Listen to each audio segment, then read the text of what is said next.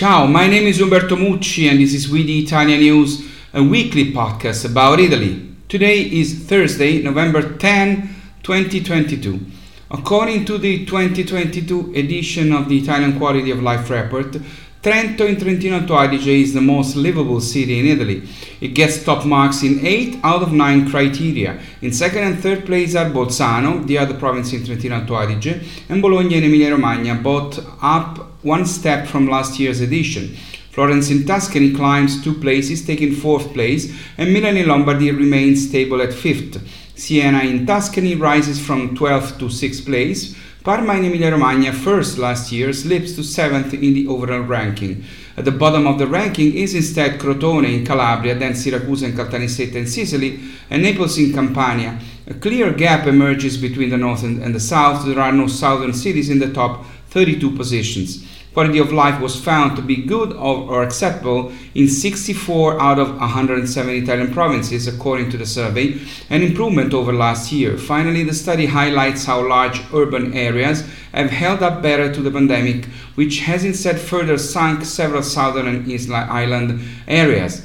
The nine criteria used for this measurement are business and labor, environment, social and personal distress, education and training, human capital, population, income and wealth, security, health system and leisure, broken down into 16 subdimensions and 82 different core indicators. Another research, a different research on the urban ecosystem published these days, also yielded a very similar result. This second research is based on 18 parameters collected in five micro areas such as air, water, waste, mobility, and environment. Again, the two provinces of Trentino Alto Adige are in the lead, but here Bolzano is first and Trento second. In third place is Belluno in Veneto, in fourth place Reggio Emilia and Emilia Romagna, while surprisingly, in this ranking in fifth place is a southern city. It is Cosenza in Calabria, which however is also the only southern city in the top 20. But there's another news regarding an Italian city, actually a small town. Residents of Limone sul Garda can reportedly eat whatever they want without having to think about gaining weight or developing health issues. Their digestive systems are top tier.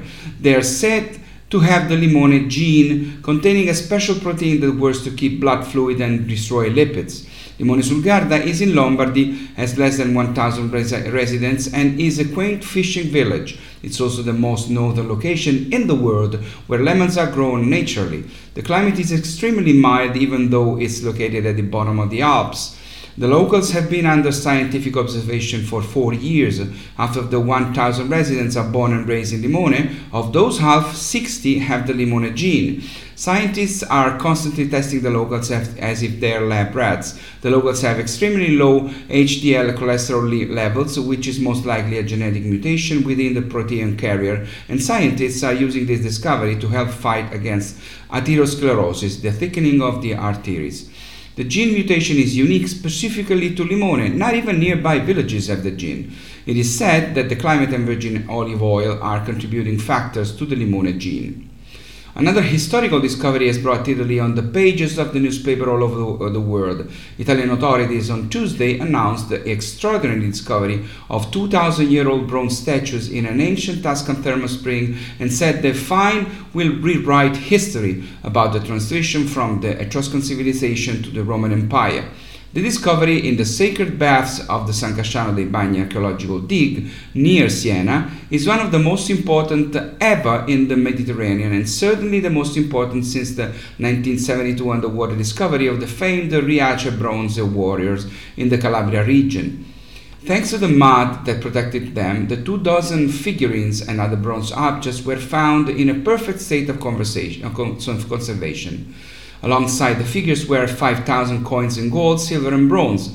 As evidence of the importance of the find, the Italian Ministry of Culture announced the construction of a new museum in the area to house the antiquities. The discovery was significant because it sheds new light on the end of the Etruscan civilization and the expansion of the Roman Empire in today's central Italy between the 2nd and 1st centuries BC.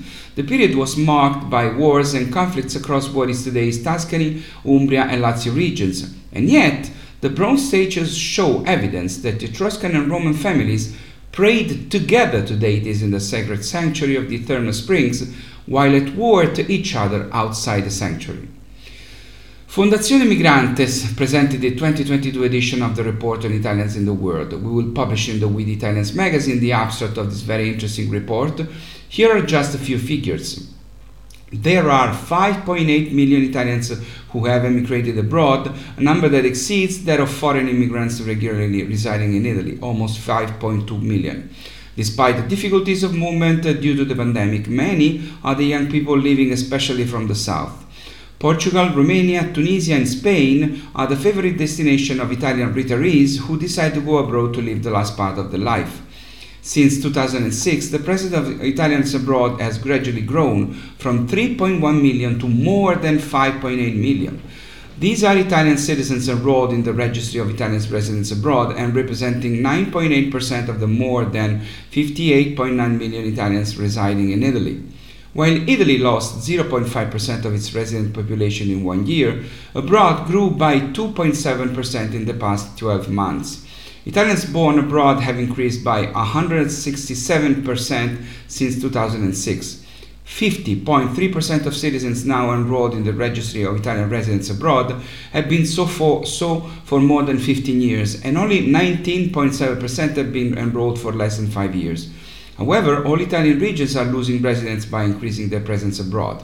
48%, 48.2% of these Italians abroad are women, more than 2.7 million, 47% left from the south, more than 2.1 million, 37.2% from northern Italy, and 15.7% are from central Italy. 54.9% of Italians abroad, nearly 3.2 million, are in Europe, 39.8% more than 2.3 million in America, Central and South America especially. Italians are present in all countries of the world.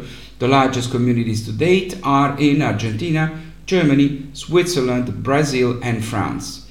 There are 841,000 Italian minors abroad, 14.5% of the total number of Italians registered abroad. A great many of, they, of these were born abroad, but many others left with their families in recent years.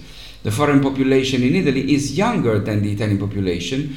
Young people born in Italy to foreign parents, aka second generations, number over 1 million. Of these, 22.7%, over 228,000, have acquired Italian citizenship. If we add to them foreign born about 245,000 and naturalized kids almost 62,000, the cohort of children with a migration background exceeds 1.3 million and accounts for 13% of the population residing in Italy under the age of 18. This episode of, of We the Italian News also features some good news from Italy. Let's start with food. Parmigiano Reggiano PDO cheese won 121 medals, an unprecedented achievement at the World Cheese Awards 2022, the world's most important cheese competition. This year's national team of Parmigiano Reggiano PDO was composed of 96 dairies from all provinces in the production area. The group effort yielded, yielded the six Super Gold Awards, Best Cheese on the Table, 32 gold medals, 47 silver, and 36 bronze. Let's move to sports. Ducati's Francesco Bagnaia won his maiden MotoGP World Championship at the season-ending Grand Prix on Sunday. Bagnaia gave Ducati their first title since 2007, ending 15 years of dominance by Japanese manufacturers. His title marked the greatest comeback in MotoGP history as he was 91 points down midway through the season and it ended a 50 year wait for an Italian rider to win the championship on an Italian bike after the great Giacomo Agostini. Last but not least, innovation. If you want to know what Michelangelo's David, icon of the Italian Renaissance, thinks, how he spends his days, and ask him curiosities about the period in which it was made, now you can do it thanks to Italian innovation. Interacting with the alter ego of the world's famous, uh, world most famous statue is now possible thanks to Chat with David, the artificial intelligence project the, that the Accademia Gallery of Florence website perfected in its final version thanks to the volume of user interaction. The system automatic software based on deep learning technology continuously keeps the learning process active, allowing the chatbot to be increasingly capable of responding articulately, both in Italian and in English. And talking about Italian innovation, yesterday Atlas, the new exoskeleton for pediatric use, was presented at San Raffaele Hospital in Rome. Named after Atlas, the first cervical vertebra of the spine, which name is also mythologically inspired. Atlas was the Greek titan who held the entire sky on his shoulders.